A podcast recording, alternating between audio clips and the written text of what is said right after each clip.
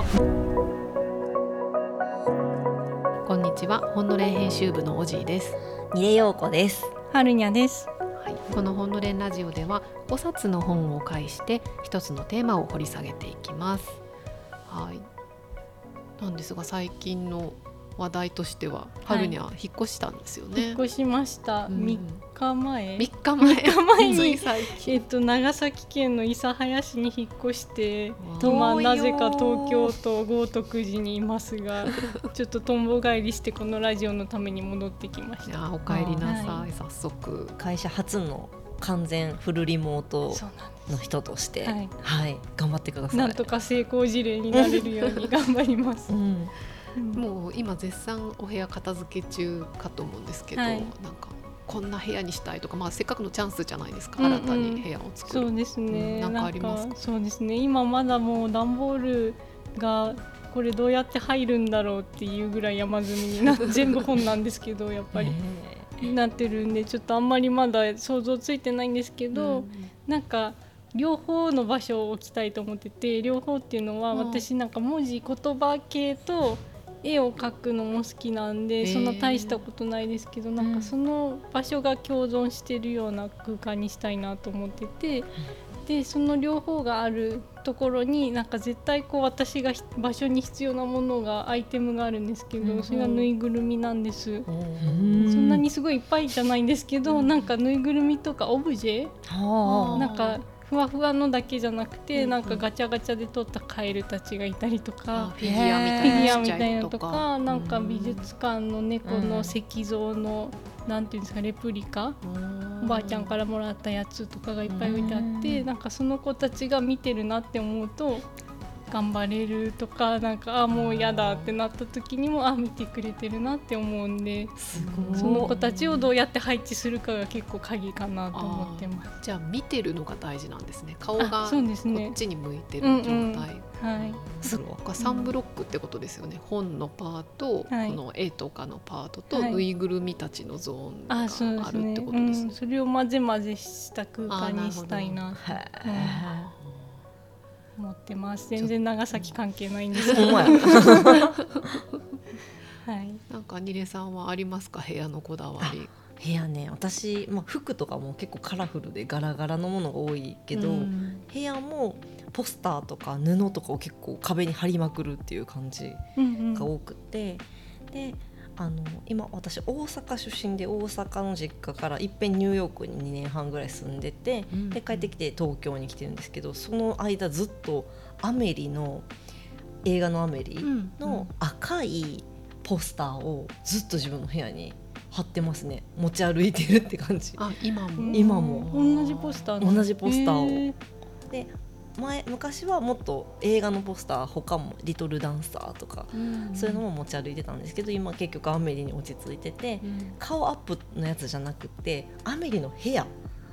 赤い部屋でうん。アメリがベッドにねなんか座ってるっていうポスターでがあってなんかそれをこう貼ることでなんかそこが自分の部屋っていうか場になるっていう感じは結構ある。自分のマーマーキングをしてるみたいな感じがちょっとしますね。なんかその自分がうん。アメリのその部屋の延長線上にいるような感じってことですかね。うん。うん。なんか多分そうだと思います。で色の感じとかも多分自分の好みとか、うん。あの映画の世界観がうん。ちょっとこのマジカルな感じみたいなとかあのキッチュな感じみたいなのが自分の好みに合ってるからこのポスター1個で雰囲気が作れてるみたいなところがありますかね。うん、なんかおじいはうんなんか今フリーだから、うん。結構いろんな場所に行ってることが多く多いけどどうです？なんか場所に関しては。ああそうなんですよね。私、うん。まあそのフリーランスなんでどこででもパソコンさえあればうん。仕事できるから、まあ、気分転換にそのカフェにうん。行ってそこで仕事したりとかもや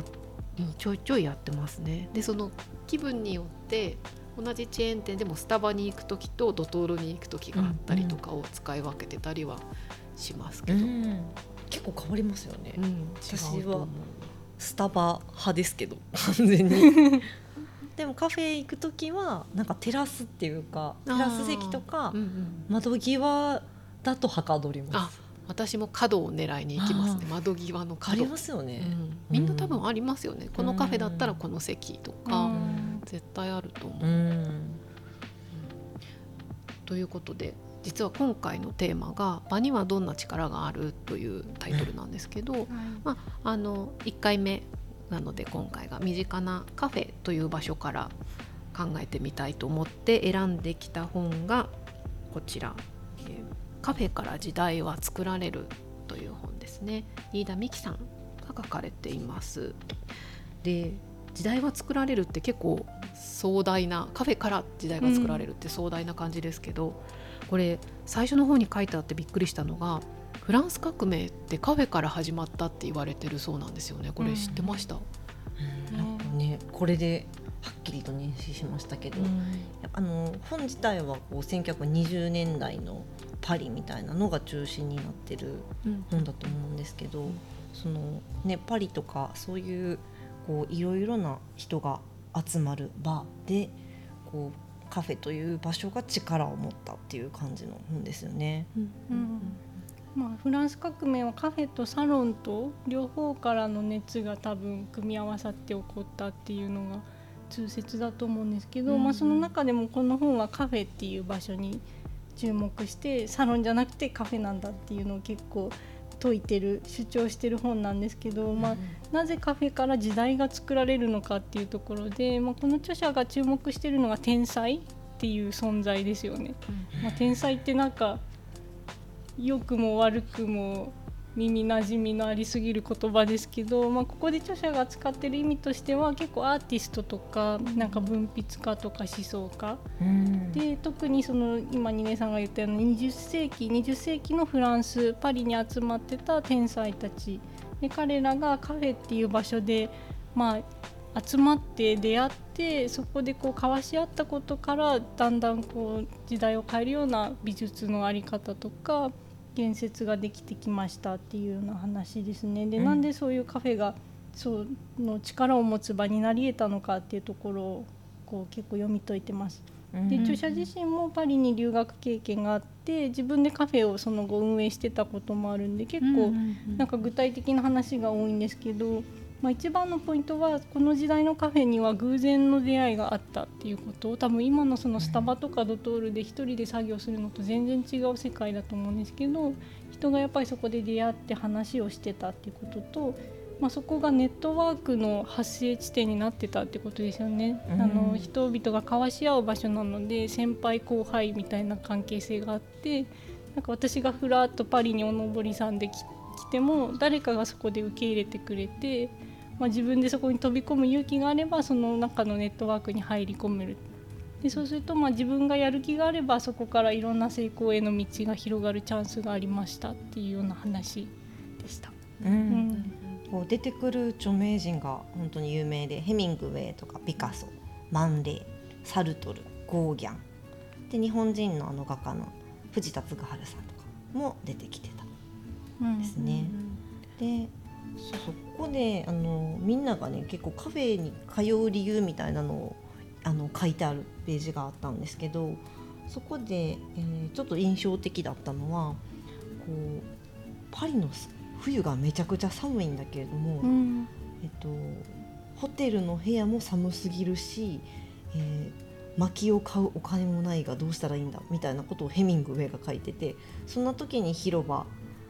の近くにあるカフェにたどり着いてそこで暖かくて清潔で気持ちが良いカフェで、えーようやくそこで執筆に取り掛かれたみたいに書いてあって多分当時の住環境が悪すぎて。でカフェにももはや半分住んでるみたいな状況になってたっていうのも一つあるのかなと思ってて、特にこういうなんか駆け出しの作家とかアーティストとかはやっぱり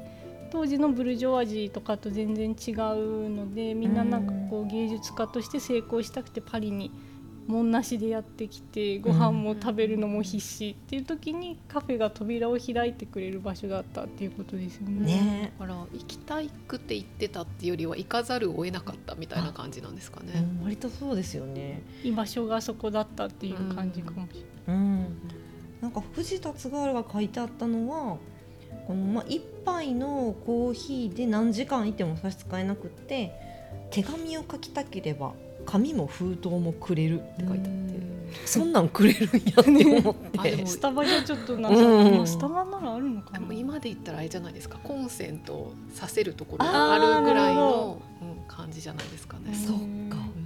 そっかつながりツールがあっていうのもそうあの前回の Wi-Fi とか。ああそうかもしれない。確かになんか新聞がいっぱい置いてあったって書いてありましたね。うん。カフェは新聞がいっぱい置いてあって、うん。でなんか世界各国の新聞がそこに置いてあって誰でも自由に読めるからなんかそこでいろんな国籍の人が集まってうん。政治の議論とかをしてでそれがフランス革命とかその後の民衆化みたいなのの土壌になったっていうのを書いてました。なるほど、うん。でもそれだけこうたくさんの人がいるとうん。どう空気としてまとまとめるとか議論が始まってもまとまるの大変そうな感じしますけどね。まあまずっと続いてたんですかうね、んまあまともなくていいからよかったのかもしれないですねなんかそれがサロンともしかしたら違ったかもしれないです。はははうんですよね。あの編集学校のお題で、うんあの情報を継いでみるっていう名物お題があるんですけど、ミメロギアっていう、うんうんあれでそのカフェとサロンっていうのがまさにお題になっていて、似てるようなんだけど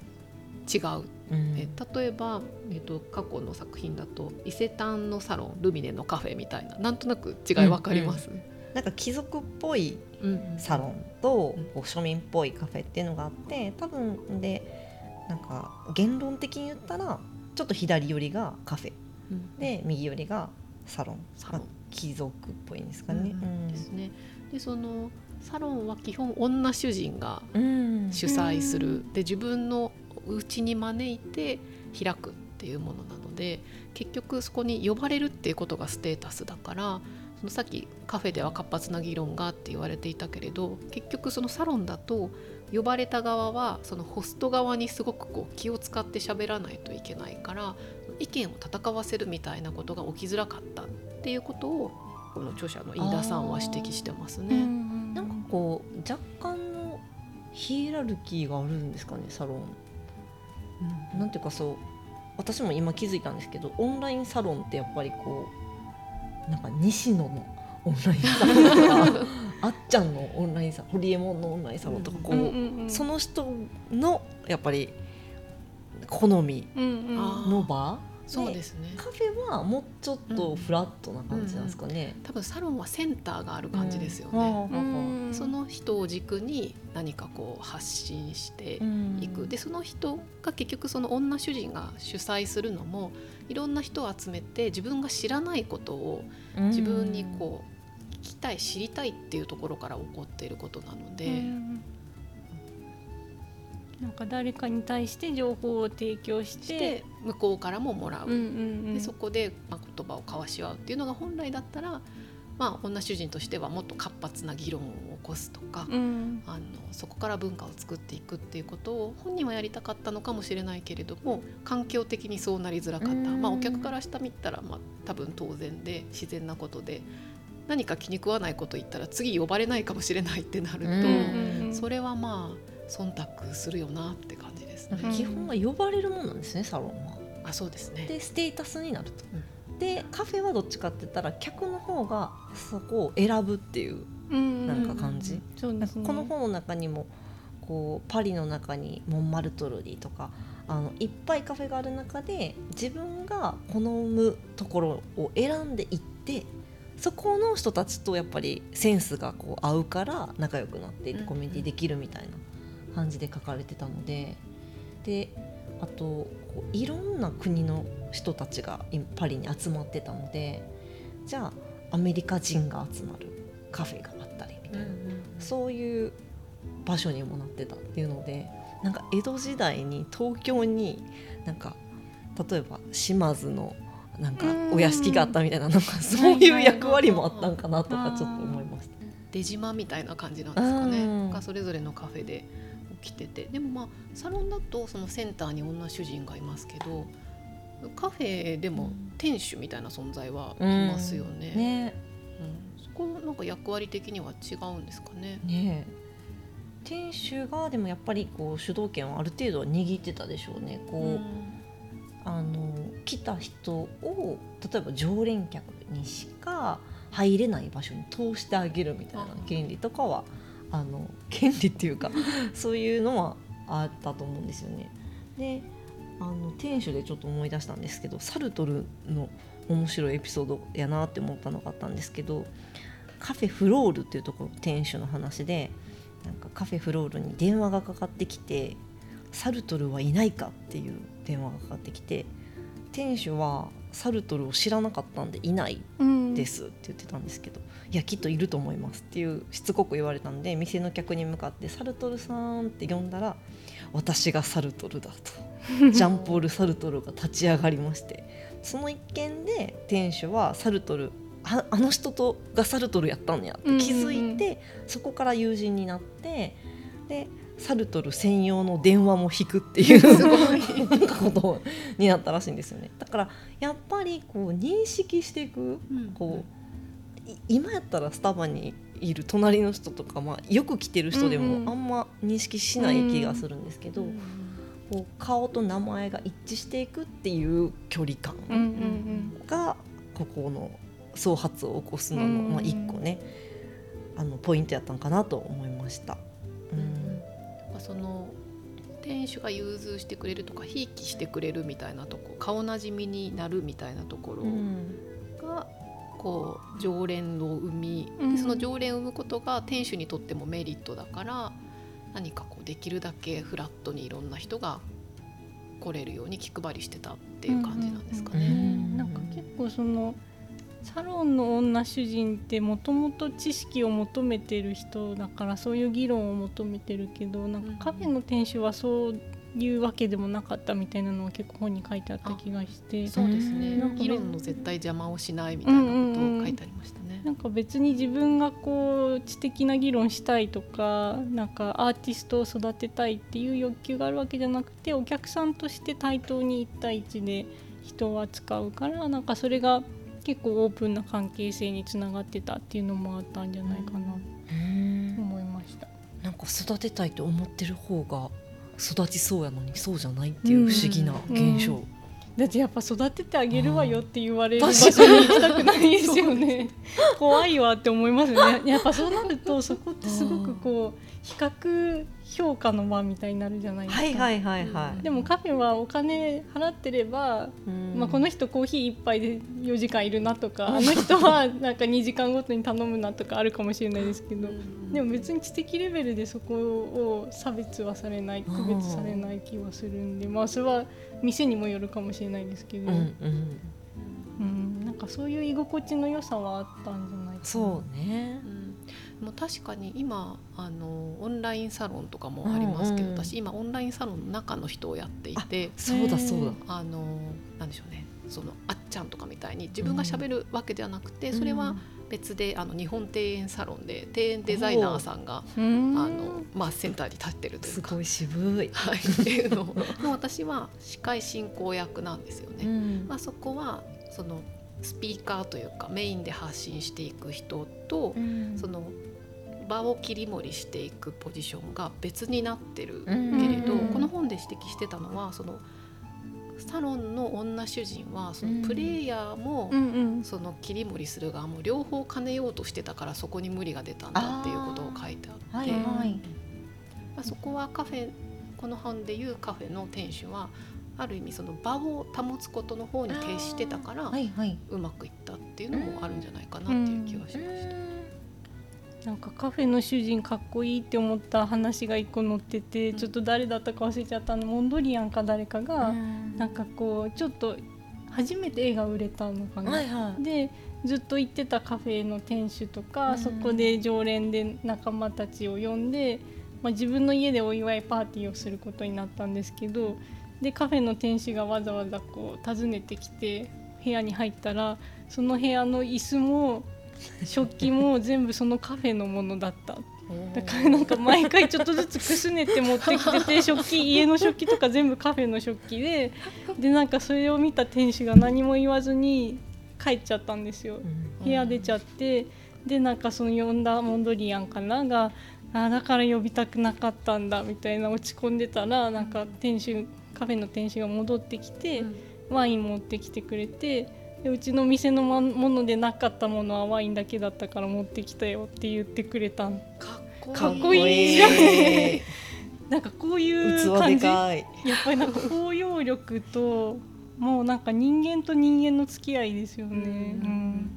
なんかそういう温かみがあったんだなっていうのは。うん。そうですね。なんかあの編集学校のもう一個お題でルール3条っていうのがあるんですけど、うん。ルールツールロールがこううまくお互いに相互に機能し合うとその場がうまく回っていくっていうような、あの方法なんですけど。ルールロールツールはルールは規則のルールで、そうですね。ロールはうんロールは役まあ、割役割ですよね。でツールはまあ何か道具だったりとか,、うんうんうんカフェの場合だと、まあ、ロールは店主がいて、ううん。でツールが多分そのカフェ百何十円で今当時の値段だったら払えるようなお金で、まあコーヒー代1杯分が通行手形というか、入場料みたいな感じですよね。でルールが非常に緩やかだったっていうのが、うん。うん。うん。で相手に合わせてそこを柔軟にやってくれるっていうところが何かいろんな人がその場に出入りできる場を作ってたのかなっていう感じがうん。しますね。ねでもなかなかこう今の時代の、まあ、と特に都会のカフェだとこういうことは起きづらいっていうのはありますね。あそうですね。うん。それもあのこの飯田さん書いててそのカフェにそもそもさっきの行く必要性がない。家でも美味しいコーヒーが飲めちゃうとかうん。今コンビニでも美味しいコーヒーそこそこ飲めるとか、で長いできるカフェも減ってる。まあ大体普通だったら6時とかで閉まるようなとこ、うん。まあチェーンは遅くまでやってますけど、このパリのカフェっていうのはもう夜中までずっと開いてるみたいうん。な夜中までって大事ですよね、うん。結構。いつでも空いてるっていうのはやっぱり違いますよね。うん。あとはそのさっきの手紙うんの封筒便箋みたいな話ありましたけど、まあ、今手紙を書く機会ってめっきり減ってそうん。の代わりの通信手段別に手紙を書かなくてもあとカフェに会いに行かなくてもいくらでも誰かとやり取りができちゃう。あ誰かに会いに行くためにカフェに行ってたのがその必要もなく電話一本なのか LINE なのかすぐ連絡取れちゃうっていうところもまあカフェこういう天才を生む土壌としてのカフェっていうのは今後生まれにくいんじゃないかみたいに指摘をされてますね。ーうん。なんかあの今でもなん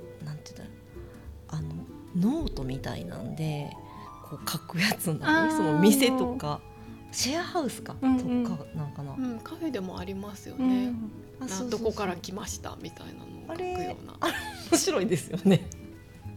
ああいう掲示板みたいな役割をするノートみたいなの。うんうんとか、まあ、その若干の時差のあるコミュニケーションみたいなのが、うん。さっきの手紙の話もなんですけどあったのかなと思ってやっぱり今ねみんなスマホ持ってるからもういそんなものはいらないんだけどそういうあの多少クッションのあるコミュニケーションができる場みたいなのってなんかちょっと面白いなと思って、うんうんうん。改めて。そのピカソだったかな？なんか友人がピカソを訪ねたい時にやっぱ家に行って「いますか?」みたいなやり取りをするのが煩雑ででかつなんか家に出入りするためには結構お互いおもてなしする側と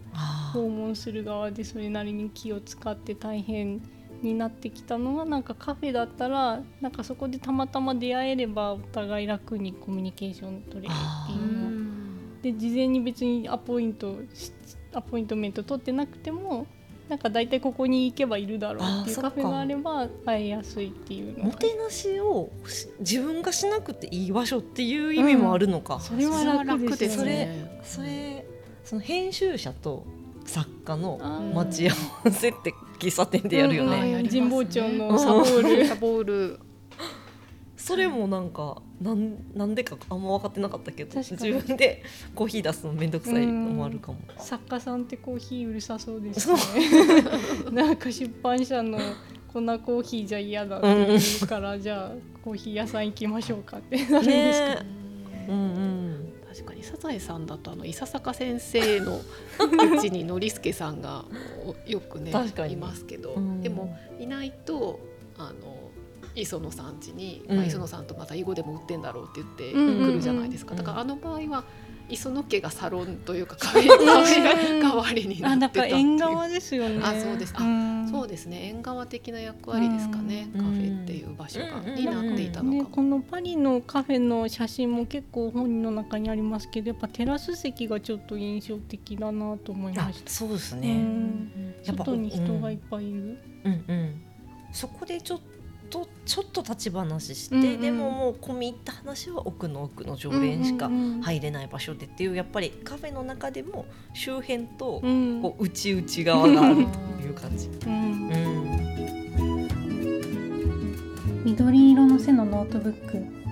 2本の鉛筆と鉛筆削り。大理石を貼ったテーブル。吐き出したり拭いたりする早朝の匂い。それに幸運さえあればそれでたくさんだった。ヘミングウェイ。それだけこう結構構造としてしっかりしてるような場所があって、まあ、うん天才たちが育っていったってことですけど、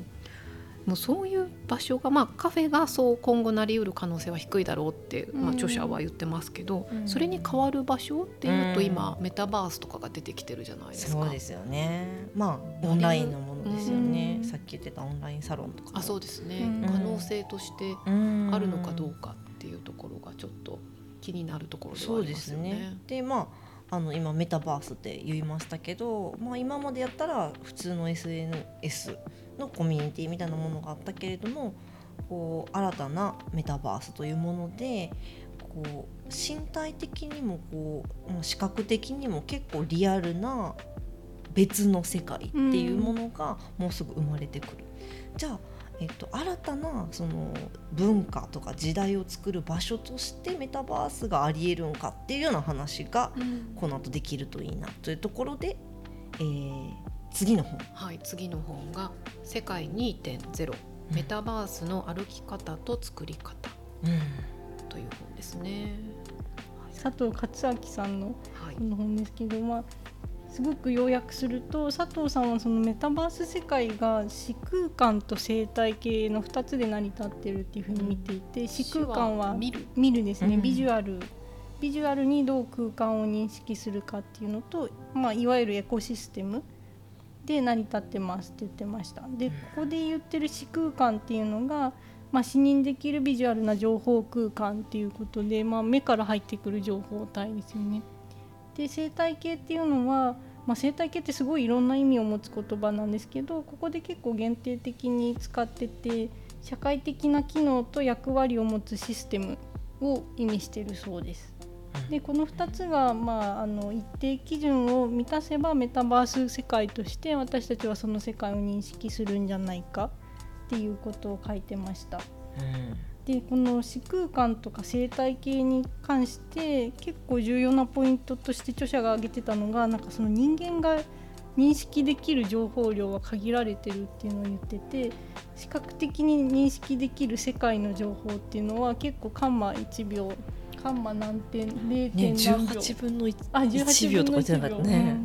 うん。までしか認識できないんでなんか私たちが結局その連続して見てると思ってるものは実は連続して認識はしてなくって、だからその分断された情報をつなぎ合わせて脳の中で一連の世界としてまあ補いながら認識してる。パラパラ漫画みたいな感じですかね。うん。だから YouTube の動画とかも成り立ってるんですよね。コマ送りで全部なってるけど私たちはそれを一連の映像として認識できるっていうようなことでだからその完全に今のリアルな世界をコピーしなくても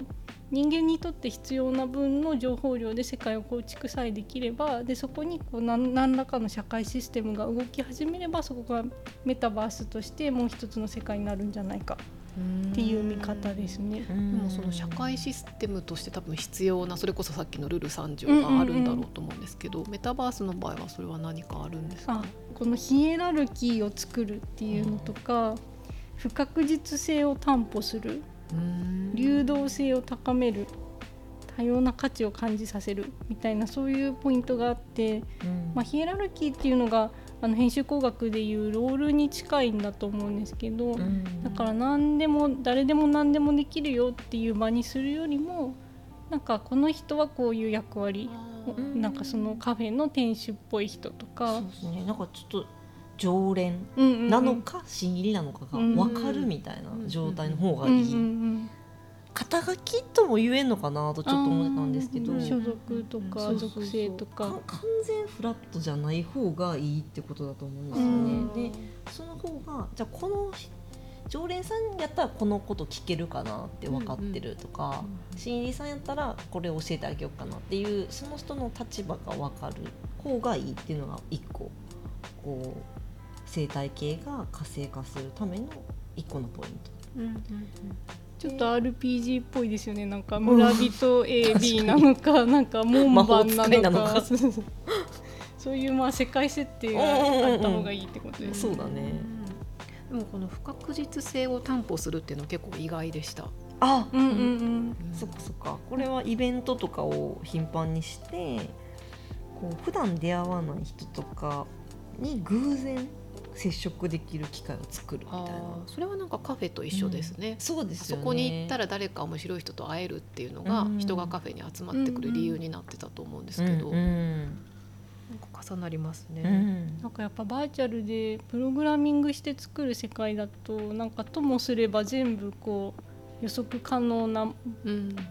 展開になるのかなと思ってそこに故意に不確実性を入れていくことがあなんか没入してるっぽいっていう感じとかそこにもう一回来たいっていう感じにつながるのかなと思いました。なるほどなるほど。でここに書いてあったのが不確実な環境に置かれた方が人間は集中力が増すって書いてあったんですけどへなんーか狩猟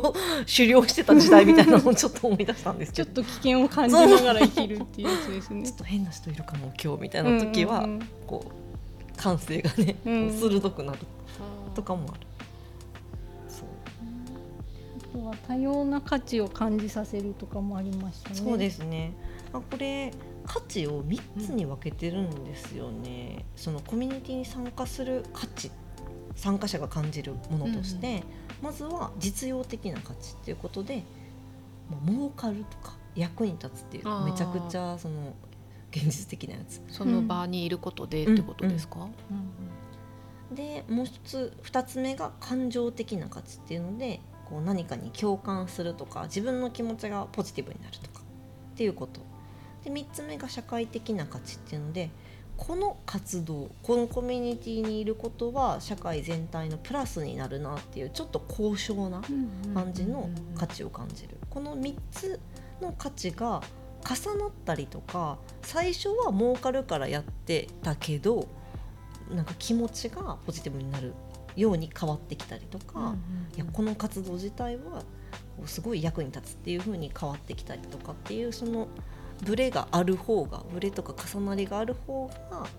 こう生態系としてコミュニティとしてはこううまく回るっていうことですね。これ主催する側がってことですかね。あ主催する側が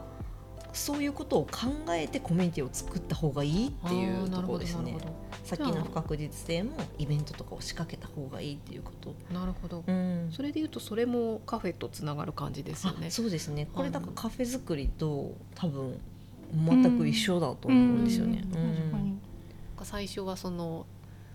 どこかよそのパ土地からやってきて、うん一旗あげるためにカフェを作って、うんでまあ稼ぐために手段としてやってたけれどもそういういろんな人が出入りして馴染みの客ができてそこから天才って言われるような人たちが出てきたらちょっと誇らしいですもんね、あ店主としても。すね。店主側もそうですよね。うん、でもう一個が流動性を高めるっていうのもあって、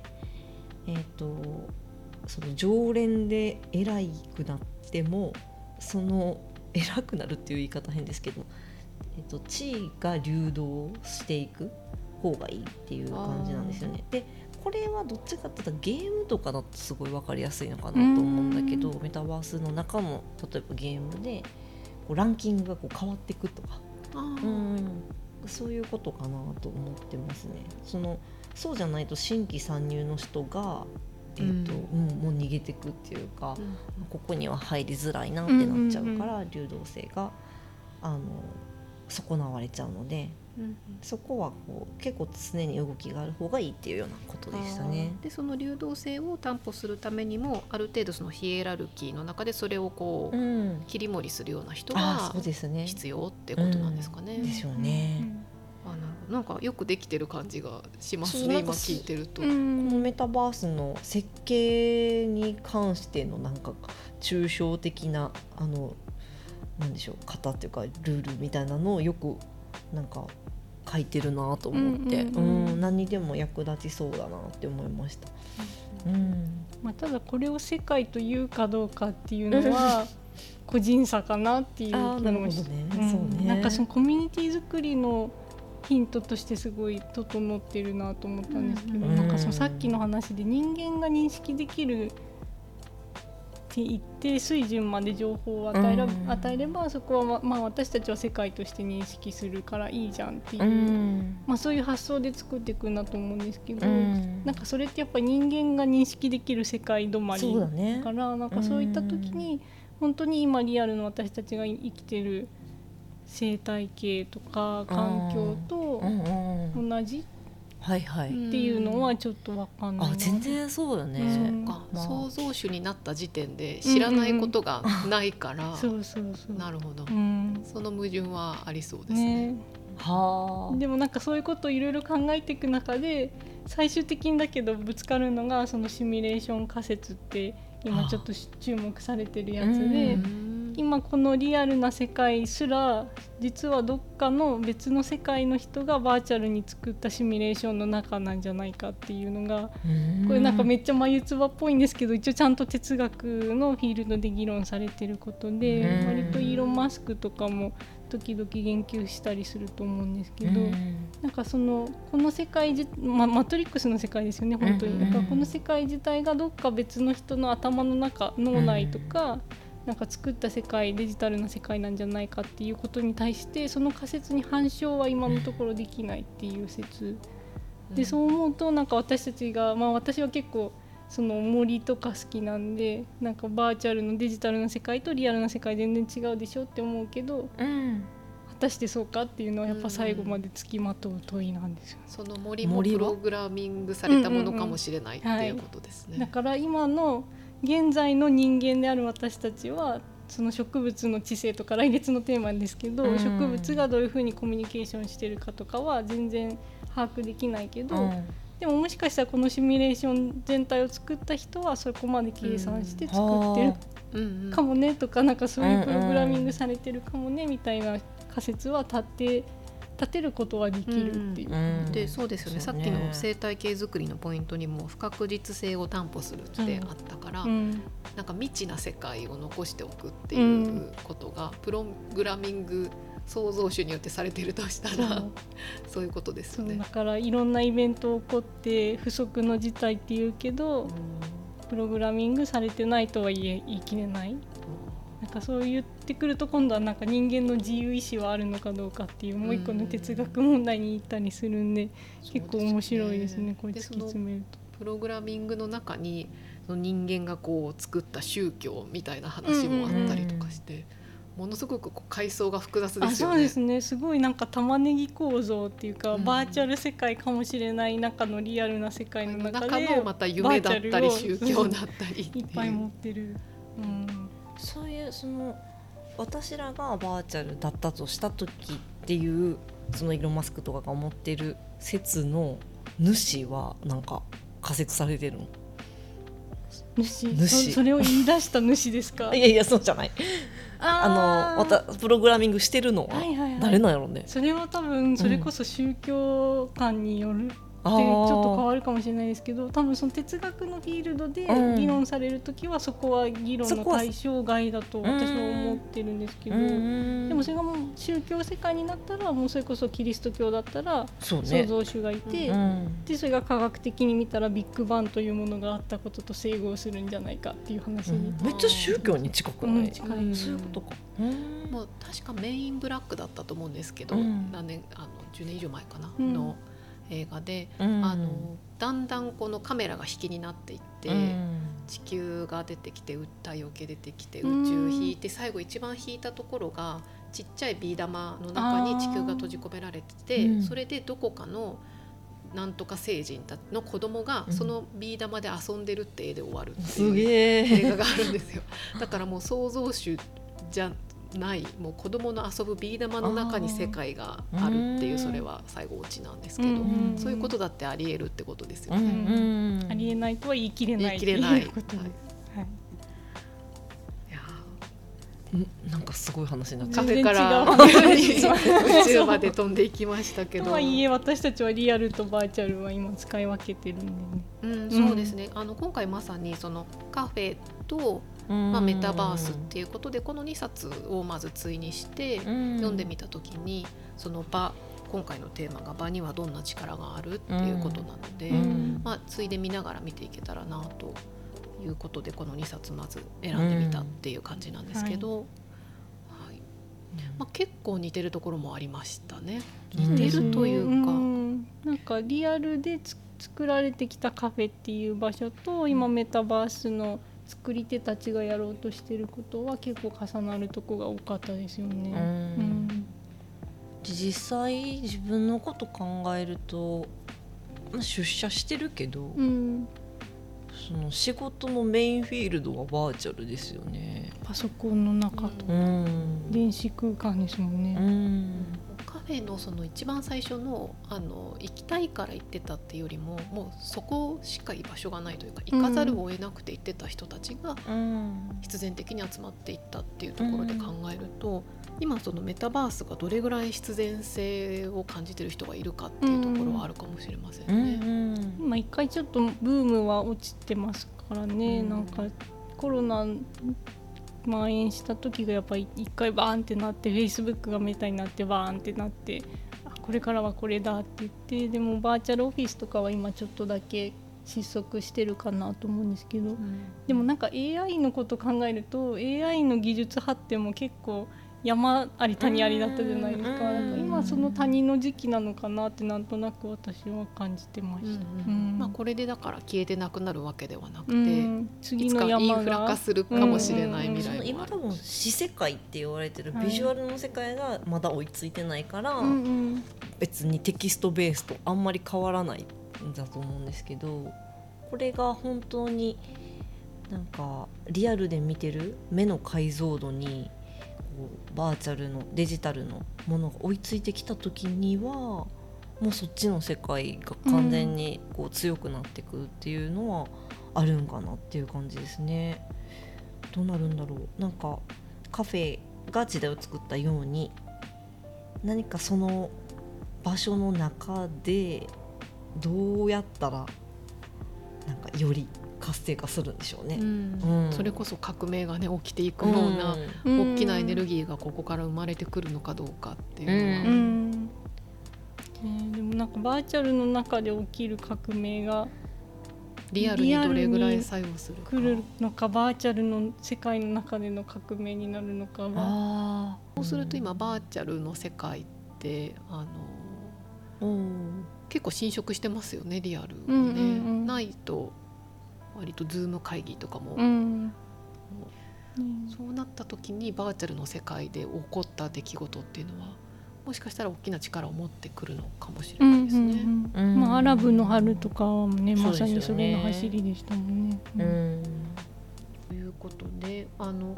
今回はそのメタバースの世界をもし自分が作るとしたらっていうようなことを紹介したのがこの「世界2.0」でしたけれども、うん。じゃあ今度リアルで自分が場を作るようなことがうん。あのあったあるとしたらどうやったらどうやって場を作ったらいいのかっていう、うん。その何か過去の事例だったりとか方法のあたりをちょっと見ていけるといいかなと思ってます。はい、はいじゃあ次回もお楽しみに。はいお楽しみにはい今日も聞いていただいてありがとうございました。ありがとうございました。ありがとうございました。